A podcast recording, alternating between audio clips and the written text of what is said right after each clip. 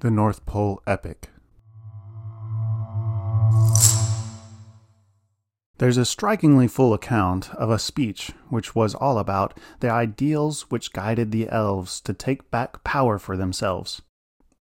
We've had enough, cried the elves, huddled under the caribou. They gathered outside a certain herdsperson igloo.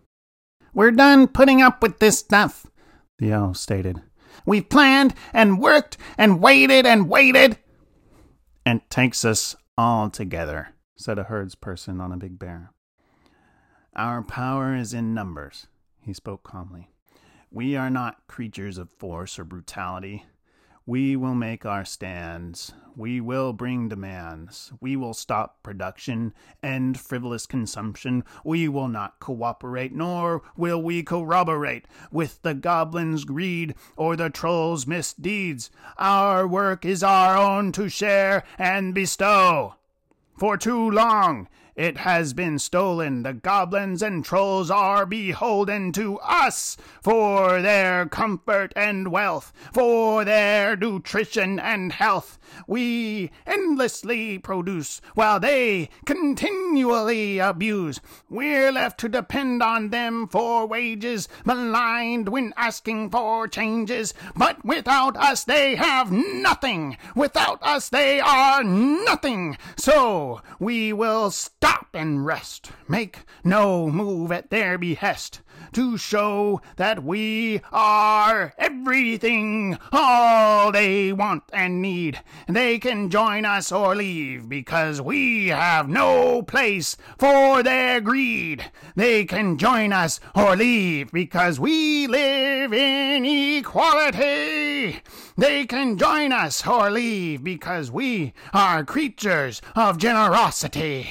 But it takes us all together, every elf, herds, person, deer, and bear. No one left out. No one backs down. The goblins will retaliate to maintain their current state. They'll send the trolls after us to beat us and batter us. But we will outlast and take control. We will be the masters of our North Pole. So talk to your neighbors. Increase the numbers.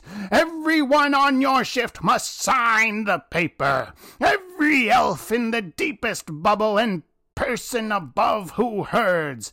Keep track of each other. Care for one another. Our work is ours. Our labor is ours. Our time is ours. Our lives are ours. We do not hoard or withhold. We share for the sake of the whole. The goblins can join us, as can the trolls. They can join us, or they can leave the North Pole. The elves whooped in assent to the speaker's points. Herds people grunted in affirmation and fervent joy. At the end, every bear, deer, human, and elf stomped the ice to rejoice. Step one had begun. They'd spread the word to everyone, but it was still a matter of time before all was done. The elves had had enough, but it would be extremely tough to do what needed to be done so the North Pole might be won. Together, the herds people and elves would have to position themselves in solidarity as a resistance, as rebels. But how?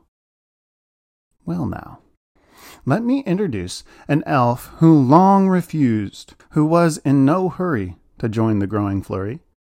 Idly's her name. And she preferred not to make waves, or anything as little as a snot drip's ripple. She wasn't content, but she was scared of the movement. Her fear made her more than hesitant. She was downright obstinate. But here, let me tell you, her story brings things into view.